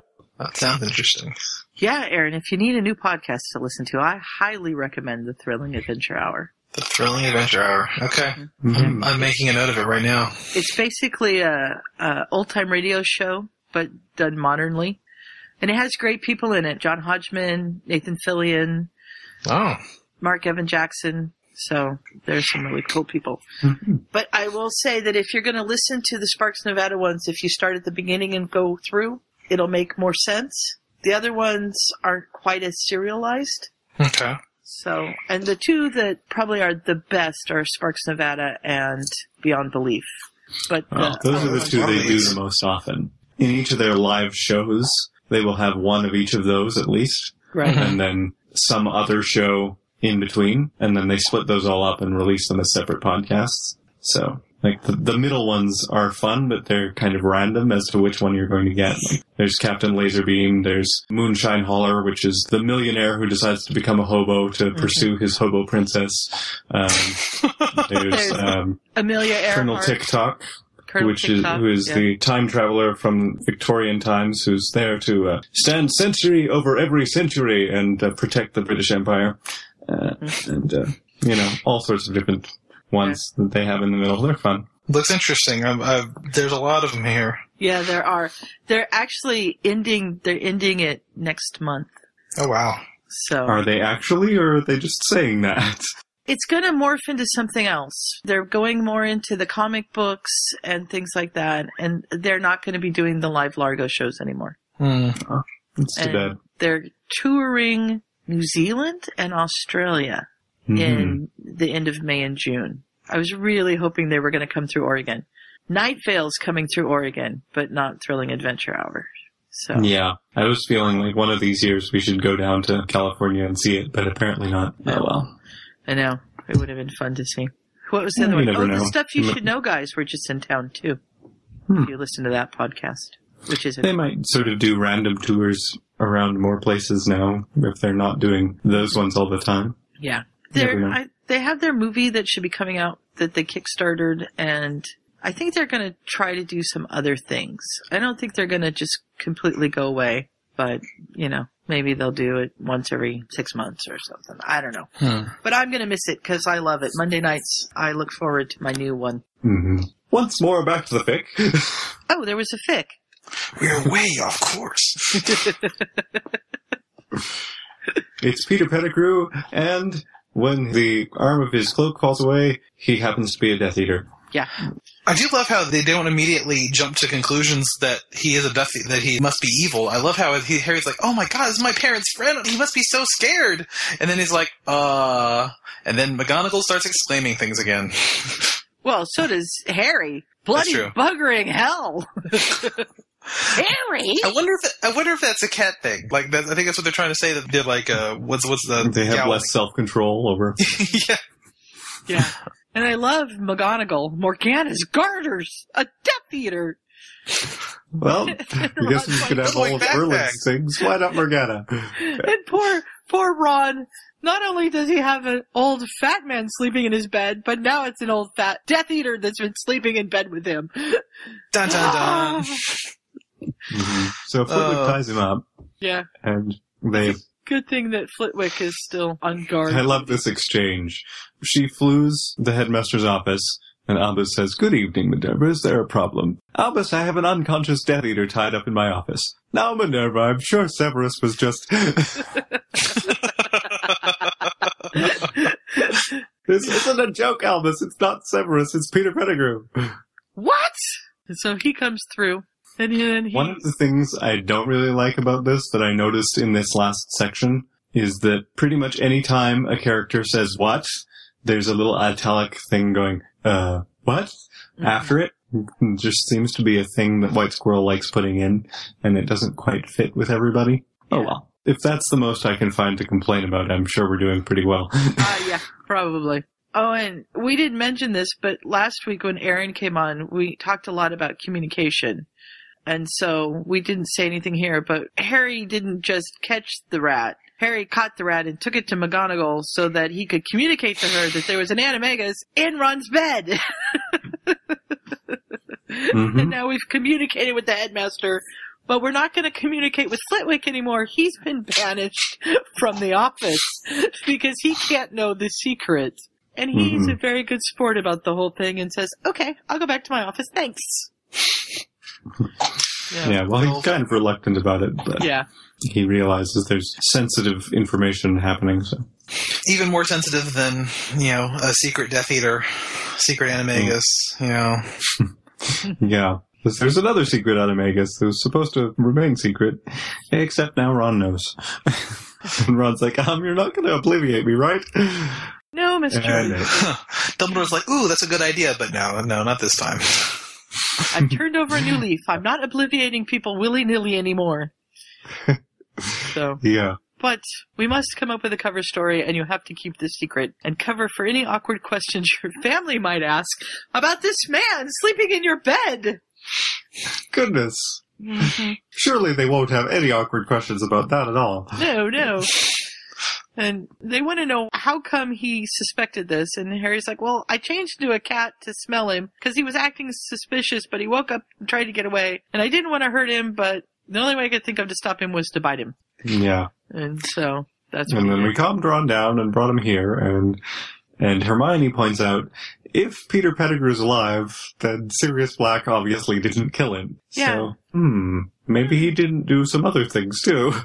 Yeah, and about this time, McGonagall's like, did he even have a trial? And Albus is like, I have no idea. I was busy dealing with Harry. But I'm Mhm. sure Barty Crouch would have had a trial. And Hermione's like, is that the Barty Crouch that sent his own son to Azkaban on shaky evidence? Hmm. but at least had to communicate with Madame Bones. Yeah. I love interactions with Madame Bones. I don't care where they are. I just like her a lot. Mhm. And this Mhm. one's always a good one. So he floos to her and says, um, I think I have to talk to you, Miss Bones. They and Ron to, kind of firms up the cover story because Harry and Hermione noticed that Scabbers was acting suspicious, so Ron went to get him, but then he ran away and they caught him with levitation charms. hmm yeah. But a cat must have bit him somewhere along the way because he's got bite marks on him. We're not sure how that happened. Yeah. We know nothing about that. Nothing whatsoever. Pay no attention to the bite marks. Pay no attention to They're the not. sus- they're not suspicious at all. in his back. We know nothing. But then they have to obliviate him or memory charm him so that he can't tell the Death Eaters about Harry being a cat. And this is going to cause an irrational fear of Harry in particular and cats in general. Yeah, well, he's been a rat for a really long time. He's going to have an irrational fear of cats anyhow. Yeah. So And, let's- and if, if an irrational fear of cats is the worst thing that he gets from all this, you know, then that's all right. Well, yeah, and how many cats is he going to see in Azkaban anyhow? You know? Hopefully none. Well, I Yeah. suppose that maybe because it's an irrational fear that he has, maybe the Dementors will bring that forefront in his mind. Ooh, good thinking. Yes, I'm kind of wondering if this is going to be a reappearing plot point, but I guess we'll see. hmm I don't know. But, so they decide that the kids are going to have to stay in McGonagall's rooms so that they can be out of their rooms while all this stuff's going down.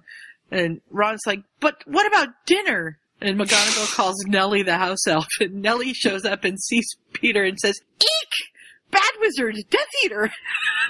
she hides behind Minerva's legs. Oh, house elves. Oh, they're so fun. Mm-hmm. So she pops off to get some sandwiches hmm or Yeah. other dinner things, Yeah. and Albus is going to take care of their pest problem. He is, and he gives 50 points to Gryffindor for ridding the school of a Death Eater. Which is, a, I think, a, a, a worthy amount. You know, not too high there. No, it's not too high, but it's a good amount. And, And I love Hermione says, Harry, I take back anything I said about you chasing mice. Good for you, chasing mice. Yep. And then I just gotta say, chapter 27 starts with Dumbledore communicating things to Mr. and Mrs. Granger. Which he promised right. to do at the very A mug- beginning. A muggle born parent is being told that something has happened to their child. Ooh. that never happens. Exactly. well, we don't know that it never happens, but they never seem That's to true. We react just to never anything see that it. It, happens. So it we feels like it never happens. Yeah. Dumbledore had to have told them that Hermione went down and was down in the chamber in the first book, right? I mean, yeah, got petrified. Yeah. you know, I've seen some reaction pics to that. It's kind of interesting. Maybe that's why they went to France the next year or whatever. try to get her away. Uh, let's go for vacation somewhere far away. So they assume that Harry's been hurt in the Quidditch match. No, no, no, he's fine. Harry won the match. Oh, good. Uh, but we could have read that in the morning newspaper. Well, there's been an unusual incident. Uh, your children apprehended a Death Eater. They're like, what? And, and again, I assume you don't mean Professor Snape. Poor Snape. Everybody's after him. But the kids are behind Dumbledore and they're like, we're fine. Hi, Mom. All's Hi, well." Dad. All's well. hmm Except for, you know, I have Death Eater in my teeth. Brush your teeth, Harry. Brush. No, they don't say that, but yeah. Things are a bit complicated. yeah, complicated. And of course, he does that thing again with the the what what What? Yeah. that Scott doesn't like. There, Yeah. it is it is It a bit happens four or five times in this set of chapters, but Mhm. you know, well, yeah. So Dumbledore sends them home, and they travel through Floo and fall over because it's harder than it looks. yeah. Um, and then they tell the, the story. Dan and Emma groan. Please, Harry, tell us you didn't eat Ron's pet rat. No, Not I did him, but only to stop him from getting away. Yeah. And then we have Percy's reaction to the news. Unsurprisingly, Percy is not taking this news well. There was a grown man sleeping in my bed for ten years. And he was a Death Eater too. Thanks, Ron. and Percy faints thunk.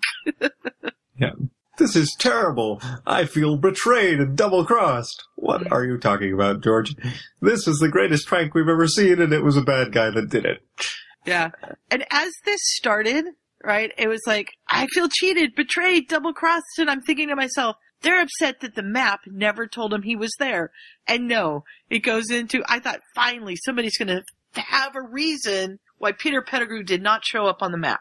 It does get a mention almost. Yeah. Fred says, "What I don't get is how we never saw it." on- And that's where it 'Cause- ends. I know. Yeah. I was, I was really hoping to get an expl- explanation here, yeah. but so much for that. I'm wondering if it's um, something along the lines of it depends on how you think of yourself, and so it just had a dot that said Scabbers. Or, I don't know. I don't know. That's a possibility anyway. Moody, the fake Moody came up as Barty Crouch, so Mm-hmm. But I mean, he'd only been pretending for part of a year, not that's true. twelve.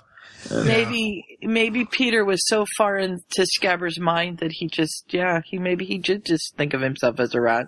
I suppose that's a possibility. Yeah, that's all I can think of anyway, unless it's a Marauder safety feature and it doesn't show the rest of them. Mm, that's true. That's a good idea. Did we lose Aaron again? Yeah. Oh, there you go. No, he I'm here. Except we know that it shows Peter on the map because Lupin sees him on it in That's book true. three, Right, yeah. That's true. True. and he sees Sirius Black on it, I believe. But Hmm. Yeah. I, I, So it can't even be just when they're in animal form because Peter was in animal form at that point. Right. yeah, I guess uh, maybe they didn't have the map at this point, uh, or because when they got like in their first year, so maybe I, I don't know. It's Yeah, they had. Maybe they're just not looking at Ron's bedroom most of the time. Well, yeah, and somebody said that before that maybe it was you, Scott, that they were just they're looking at what's happening out in the Yeah. castle and not They're looking for attention Filch and Peeves and things Now- like that. They're not looking. something though that doesn't jive with that though is that before in their first and second years, Percy had scabbers. Right. And they absolutely would have been looking in Percy's room, looking for opportune times to prank him. Right. So yeah, that is true. I can't, I So, can't yeah, imagine it's kind them of a not- plot hole there. It is, but it's a canon plot hole. Yeah, hmm So we White can't Squirrel blame just other didn't see people. fit to fix this particular one. hmm At least it was lampshaded, so you know. And then we have Sunday morning, and Padfoot is in his cell, half asleep, in his animal mind, being a dog, and he hears a commotion. hmm So he changes back to Sirius, Mm-hmm. and Kingsley and Tour. Proudfoot and Williamson have come to take him away. Ha ha hee hee ho ho. Yeah. Uh, And he's like, uh, why? Because he knows there's only two things. He might be getting a trial or he's going to go get kissed. Those are the only two reasons they'd come and get him out of his cell. Yeah. So Harry Potter has discovered you didn't get an actual trial, and he wants to see you answer for your crimes. Personally. Yeah. And it is the 10th of November, 1991. Yeah. A day that Sirius will remember always. So the Grangers head off into the Ministry of Magic. Mm-hmm. And they have to go into the atrium through the phone box and Andy Of tells course, them they what make they need Doctor to do. Who references. Yes, there's lots of Doctor Who here. I love it. Wait, all four of us? Well, don't worry, it's bigger on the inside. Like the TARDIS? What's a TARDIS? It's a spaceship that looks like a phone box. Mhm. The Doctor explores the universe with it. Doctor Who? Yes! Yes, I love it. Yeah, That's it's like an Abbott and Costello routine almost. So I have two magnets on my truck. One says, what happens at the dog park stays at the dog park. And the other one says, my other ride is a TARDIS. And while I was at the dog park the other day, this man came up to me and he said, what does TARDIS mean that's on your truck? And I tried to explain it to him and he was like, I don't have time for this space and time stuff. What are you talking about? And I said, never mind. You wouldn't get it. hmm But yeah.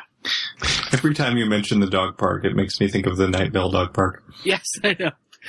You do not mention the dog park. Yes. You do not look at the dog park. There is Dogs. nothing in the dog park. Are not allowed in the dog park. Yeah. Our dog park is a little more friendlier than the Night Vale dog park. hmm Just a little. There are actual dogs in it some of the time. Yes, yes, we do let dogs come in. Generally no hooded figures unless it's raining.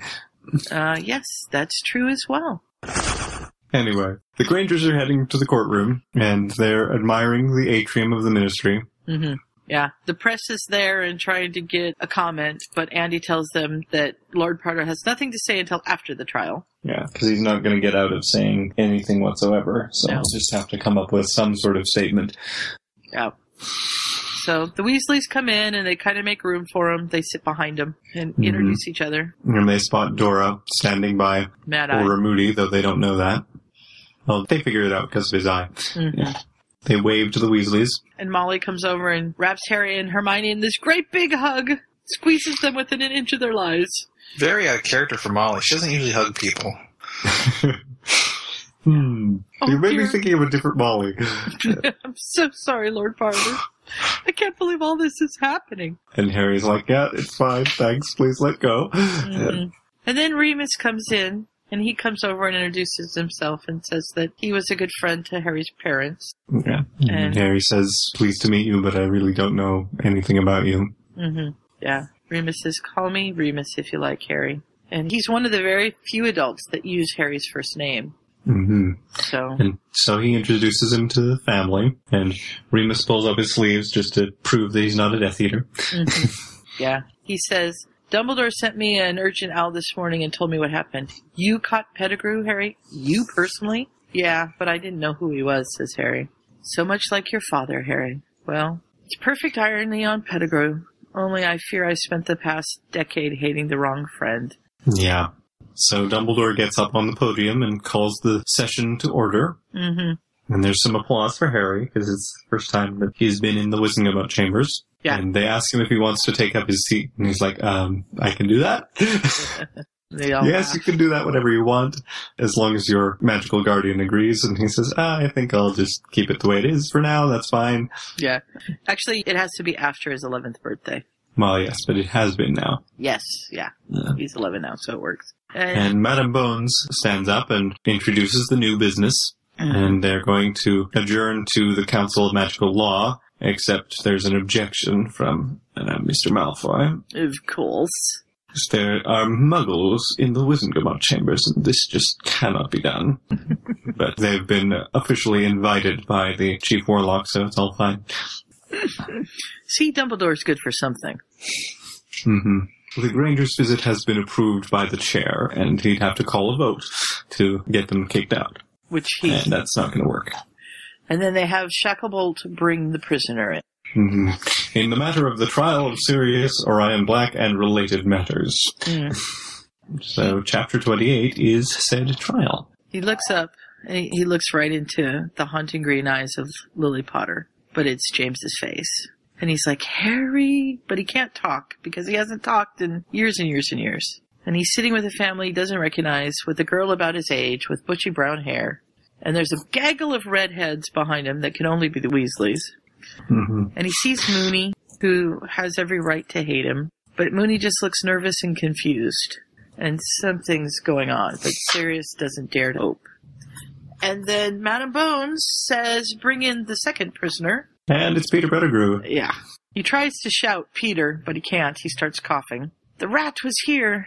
Madame Yeah, Bones so, calls um, silence. Yes. And no one can hear Kingsley going, evidence for the defense exhibit one, which is Peter's dark mark. hmm And they find out that Peter Pettigrew was apprehended last night at Hogwarts. And Sirius tries to shout again. and Madame Matabones yells order again. He was apprehended on the advice of our own Lord Potter. Order, order! Who noticed suspicious behavior, and we find out that he is an animagus that has not been registered, and he's been using it criminally, Yeah. and he has a membership in a banned terrorist group. And that's where the Dark Mark gets entered into evidence. Mm-hmm. And then we read the charges for Sirius, and he pleads not guilty. Yes. And he's going to submit to questioning under Veritaserum, but Lucius Malfoy objects because he might very well be able to throw that off, and it can't be considered trustworthy testimony. No, because he's been in Azkaban for all these years and he should be insane, but he's not. So he must have some way of Some dark himself. power Yes, of some kind. Some Mhm. dark power, of course. And he's not about to tell him that he's a unregistered animagus as well. So hmm they have a vote, and it's And he's not going to be able to testify under Veritaserum. no, he's not. But they happen to have Pensieve memories of Pettigrew testifying under Veritaserum. yes, So, let's bring that in. Right, and they ask Pettigrew if he will testify in court under the Veritaserum, and he says no, but that's okay because they've got this great big Memories Pensieve that they bring in, hmm and of course Malfoy objects to that as well. But they have a Council of the Uniform Trials Act of 1816, which permits the admission of Veritaserum testimony when collected under probable cause, so they can use it. And Malfoy again calls for a vote for this, but he gets voted down on that one. Yep. So we have Peter's testimony to all sorts of interesting things. Mm-hmm. Yeah. Also, Mr. Croaker from the Department of Mysteries testifies that the memories have not been modified in any way. Yeah. So, Peter is a Death Eater, was marked just before Halloween 81, which is interesting. They decided it was, uh, that the whole betraying of the Potters thing was his initiation in this universe. Mm-hmm. Hmm. Yeah. And he told him where the location was. And Because he was the Secret Keeper. Yep. And not Sirius Black. And Lily cast the Fidelius charm. hmm Being the charms expert. Yeah. And, uh, they detailed the plan of Sirius being the decoy. Mm-hmm. Because they thought that Remus was the one who was the Death Eater. Mm-hmm. And he'd been threatened by the Dark Lord and he was scared, so he went on with it. And then we hear Peter narrates the scene that we in canon get from Harry's Dementor memories, Mm-hmm. which is pretty disturbing. Right. And I like that at the beginning of this, before they start showing the evidence, they tell people that it's it's pretty bad, and if anybody's squeamish and wants to leave the chambers, they should do so now. Not very Mhm. many people leave.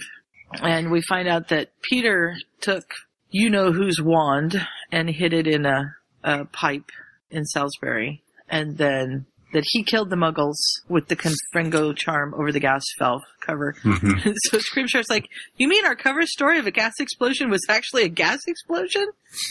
Yeah. Yep. I like how it wasn't actually intended for Pettigrew, but he answered anyway. Yeah. Yeah. He- he Good old under Veritaserum. Yeah.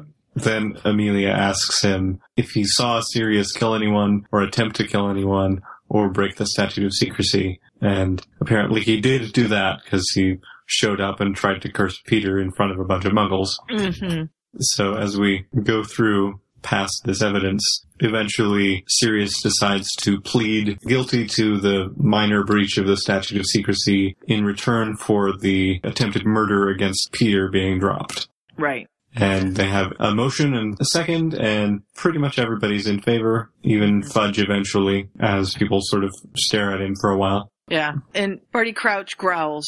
Mr. Pettigrew's testimony indicates that Black did attempt to murder him, so we don't have definite proof that he's not a Death Eater.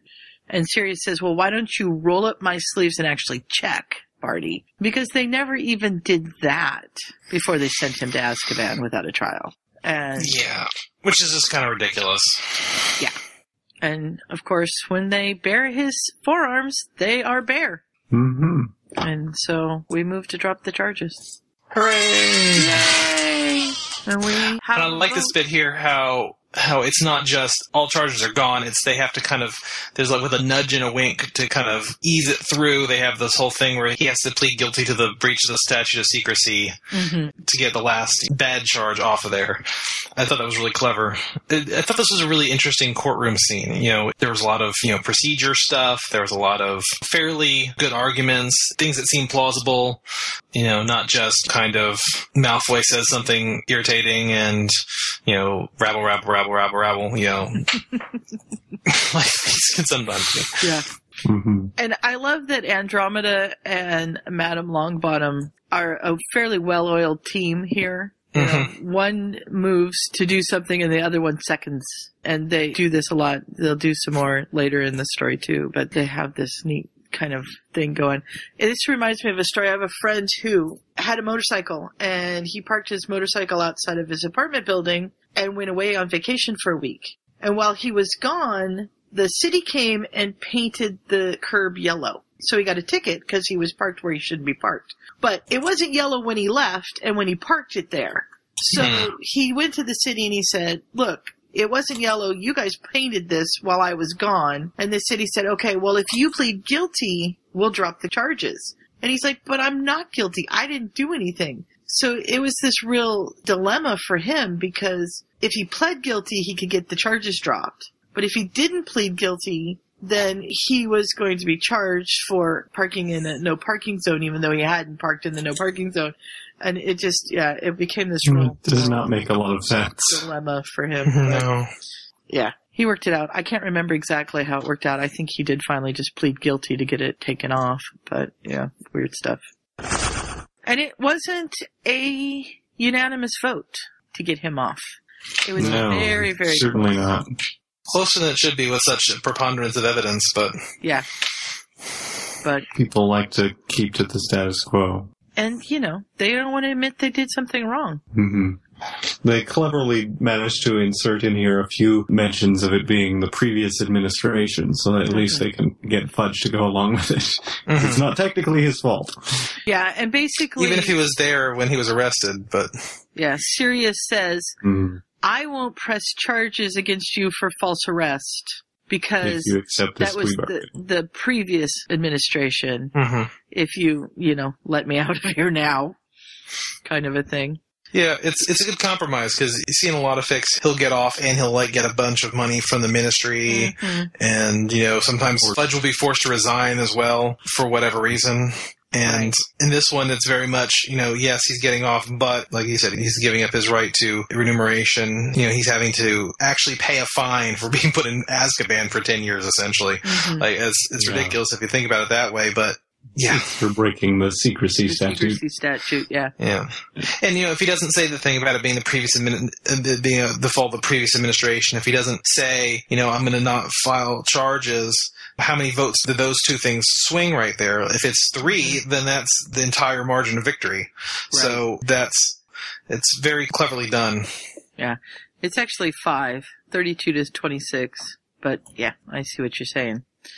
I do like that he looks at Narcissa and says, I'll be wanting my Wizengamot seat back. yeah. Oh, darn, the Malfoys don't get two seats anymore. Mm-hmm. Yeah. Since you're here, I'll take it my oh so loving mother is no longer with us. And the blonde couple fumes.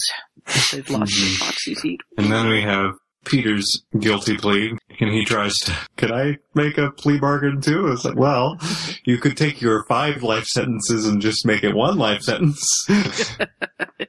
If you'd like. yeah, 16 actually. So yeah, he doesn't, he just pleads guilty, and they send him away. Yeah, well, first he says it doesn't matter because the Dark Lord will return, and then you'll all get yours. And she Mhm. him. Yeah, and Harry hisses at him and he flinches. hmm And they all look at Harry and Sirius and Remus. And the minister makes a face-saving motion to strip Pettigrew of his Order of Merlin mm-hmm. and award them to Harry Potter. And Harry says, well, okay, as long as Hermione gets one too. Yeah. Very Harry thing to say. Yeah. And it turns the screws on the Lucius Malfoy faction because, ooh, we're giving an order of Merlin to a Muggleborn? Mm-hmm. Ugh. Yeah. Yeah. So they make a motion that both he and Hermione get Order of Merlin third class. Mm. And And they'll have to schedule the formal presentation later. right. And they end the special session of the Wizengamot and head out. And Remus and Sirius have a little bit of a chat where they apologize to each other because And uh, Remus still gets to say his line about the flesh reflecting the madness Mhm. within, Yep. So, uh, just with a little bit of a different twist. yeah. And I think it was Andromeda puts up sort of a smoke screen around them so that they can be away from prying eyes. And then a portal in the fog Mhm. opens up and it's Tonks. Whew, is this really little Nymphadora? says Sirius. And she says, just Dora if you know what's good for you, or Tonks. Yeah. And then she says, It's been a while since I've seen either of you. Do you come here often? And she just starts Yeah. flirting like crazy with Remus. Mm-hmm. yeah. Gee, I wonder where that might go. I don't know. I don't know. And then we have Sirius telling Harry that he's the godfather. And No, not that Godfather. yeah, I'm your godfather. I know. And I'm sorry. I shouldn't have trusted the rat in the first place. Can you forgive me? Can you forgive your stupid godfather for screwing everything up? And Harry says, well, yeah. hmm And look, And you're they- a Gryffindor. Yeah. And he notices Hermione standing there and is like, have you got yourself a girlfriend already? He's, uh, no, this is my sister. yeah. sister, and then they say we have adopted him. Daniel Granger, and this is my wife Emma and my daughter Hermione. Yeah. Adopted? And so they arrange for Sirius to, you know, spend a week or so kind of recovering Mhm. and then they'll meet up at the next Hogsmeade weekend. Yeah, he says I'm fine. I'm not going to pass out as he starts to swoon. Yeah. They insist on taking him to St. Mungo's. And they have to decide if they're going to tell him about the whole Animagus thing. Yeah, they're not going to do that just yet.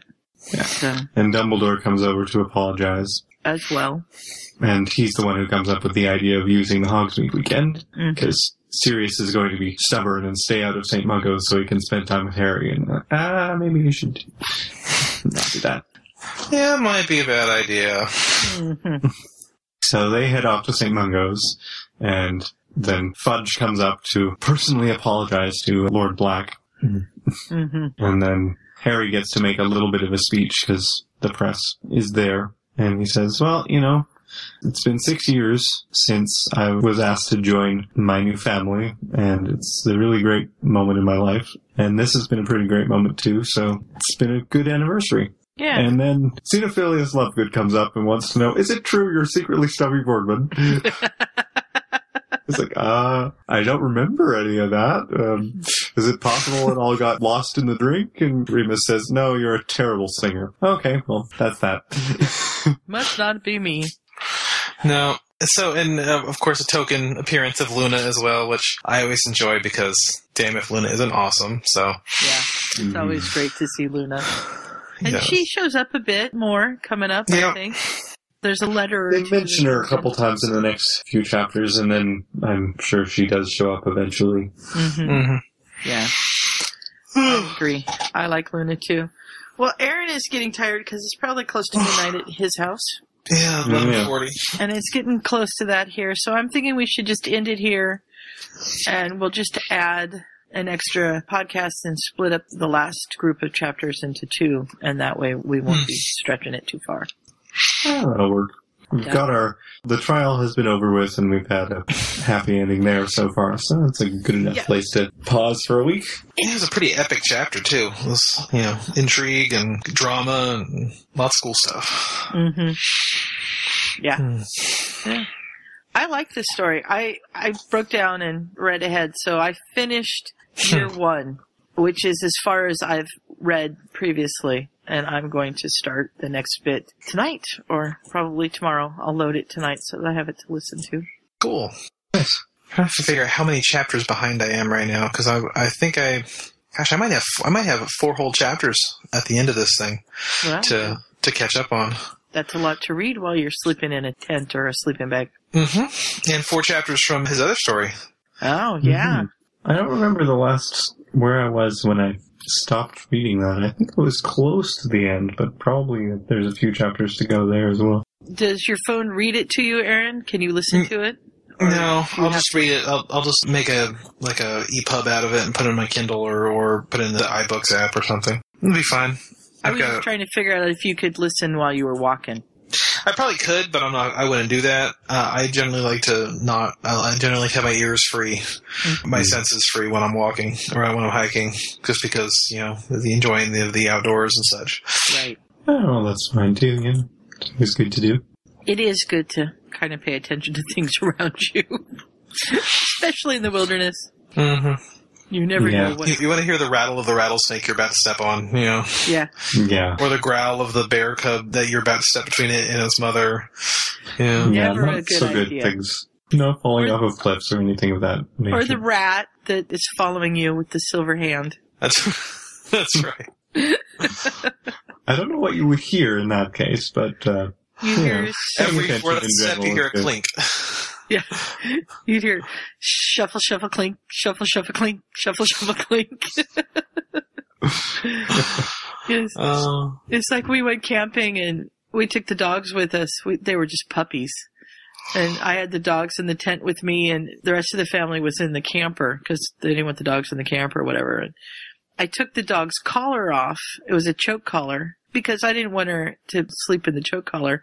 And in the middle of the night, the raccoons came down and stole the choke chain. You could hear him with the chain crawling up through the trees. You could just hear him pulling it up and yeah, it was gone. We didn't have it the rest of the trip. oh Dang dear. raccoons. So you never know what's going to happen in the wilderness. Mm. Lots of fun, hopefully. Yeah. You'll have Oh, to come on the following week, Aaron, just to tell us about your trip. Sure. Sure, I should be good. I'll have been back a couple days then, so I'll be good and rested. Yeah, recuperated a bit. Yeah. The vacation after the vacation, yeah. Yeah, because you know it would be terrible if you fell asleep on the podcast. Yeah, we'd just, we'd just call it uh, flashback. Yeah, Be yeah, fine. that's true. yeah, that, would We'll, uh, be we'll pretty- wrap this one up so you don't have to fall asleep on this one. Yeah, yeah. I appreciate that because, yeah, that I had a good time and um, this is a really good fic and it's fun to talk about it. Yeah. And it's fun to have you back with us a little bit. So Yeah, mm-hmm. cool. it's good to be back. Alrighty. Well, we hope you guys in listener land are enjoying this story and we'll continue on with it after the end of first year, even though we're only covering through first year. And that you'll check back in to find out what happens now that Sirius is out because we have this new dynamic now that Harry has been adopted by people that he loves, but now his godfather is out, and are they going to let him be part of Harry's life or not? So you have to come back next week and find out what's going to happen. Mm-hmm. Or- and we still have a strange corridor with a giant dog in it, so you know there's some things going on there too. Yeah, that's true. You never know. We have to figure out if it's Quirrell or Snape that's causing all the trouble. Because it could be either one. We don't know. We don't know. It might be Snape. It might be Quirrell. There's no way to tell, really. Nope. Shocking twist! It's a buddy comedy. They're working together. that would be a shocking and welcome twist. Yes. And we'll have to see if the twins actually throw snowballs at Quirrell's head just so we Just can hitting hitting the twins Voldemort. Yeah. throwing- yeah, snowballs Yeah. Voldemort. Always a good thing. Well, I think that wraps it up for this episode of Potterfic Weekly. So, good night, everybody. Good night. Night. Good night, Aaron. So hold on to the wonder that those books brought to our lives. Keep each other safe. Keep faith. Good night.